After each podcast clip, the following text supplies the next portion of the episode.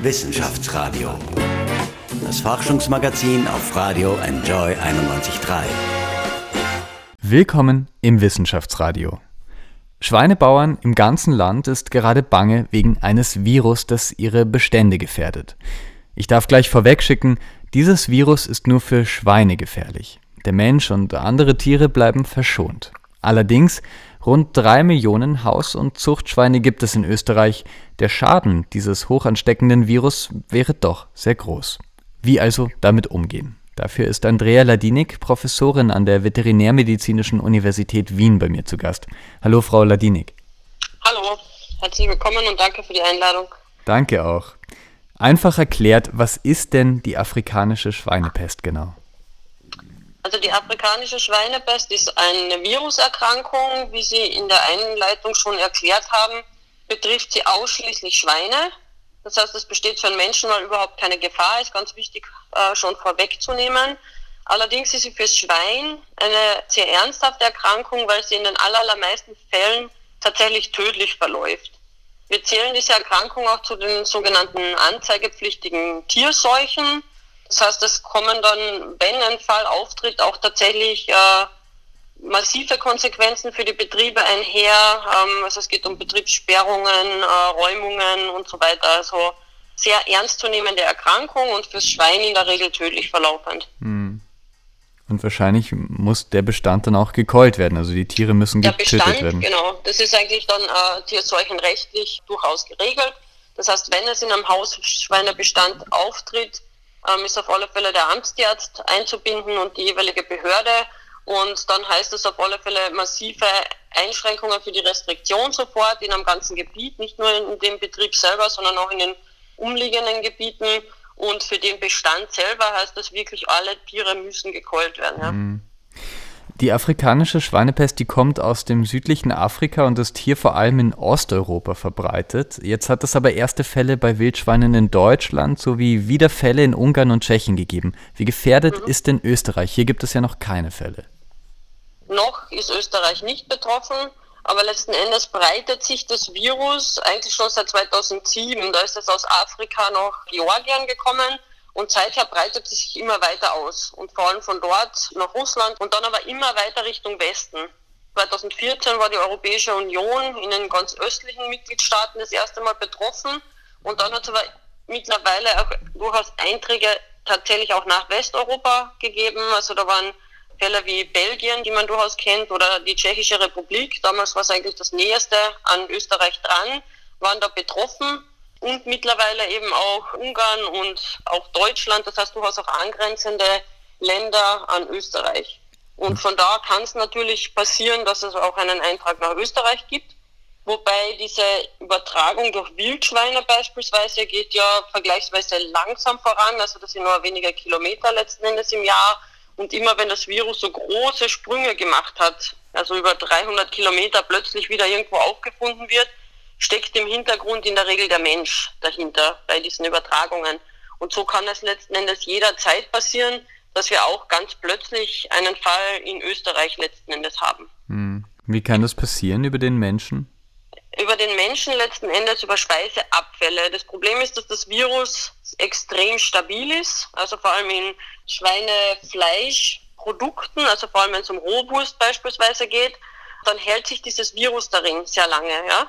Und wenn wir jetzt aus Gebieten, wo dieses Virus vorkommt, Produkte mit Schweinefleisch haben, für den menschlichen Verzehr natürlich, die virushaltig sind, die mitgebracht werden, und wenn die dann nicht aufgegessen werden, das ist genau das Problem. Also solange alles irgendwie in unserem Magen landet, ist die Gefahr gebannt.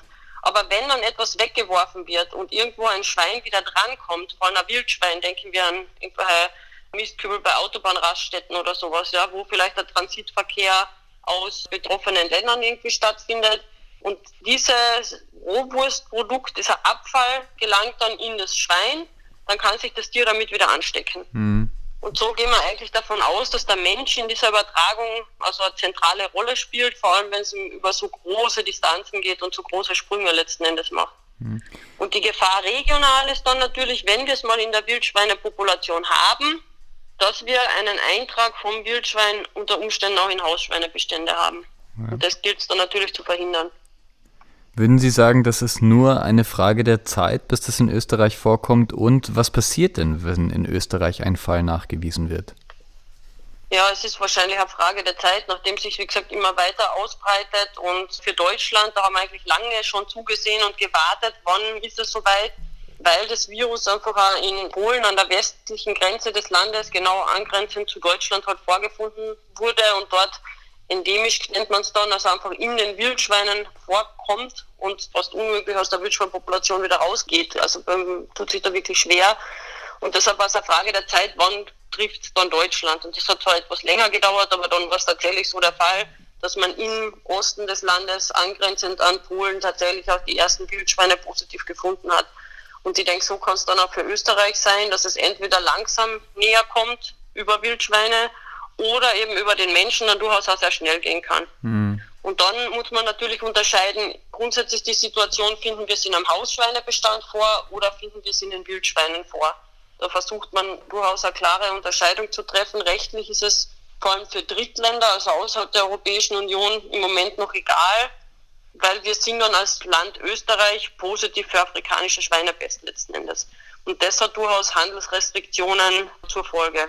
Das heißt, es wird dann unter Umständen Einschränkungen geben, in welche Länder darf Schwein, Schweinefleisch vor allem oder Produkte exportiert werden. Ja, so wie Deutschland jetzt nicht mehr nach China exportieren darf.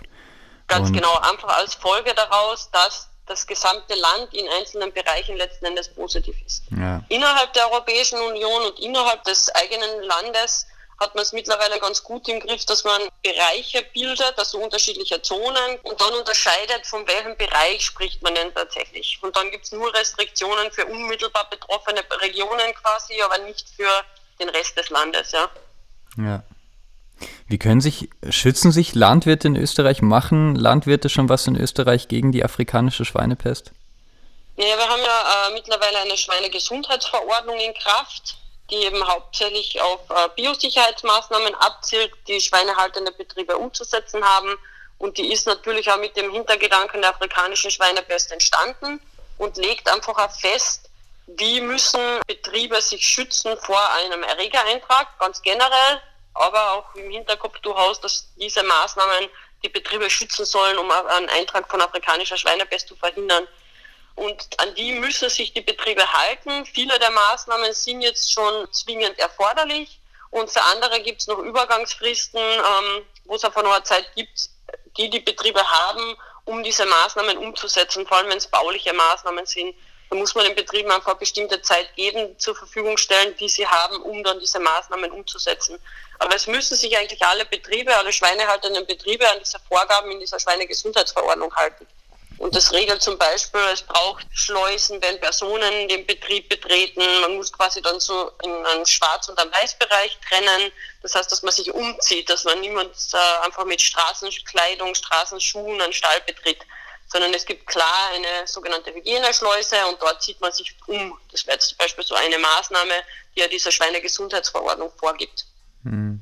Betrifft das eigentlich in irgendeiner Art und Weise auch also biologisch aufgezogene Schweine, die jetzt mehr Freiraum haben? Werden die irgendwie ja. dann besonders eingeschränkt? Ja, ja, natürlich. Also das unterscheidet diese Verordnung ja durchaus.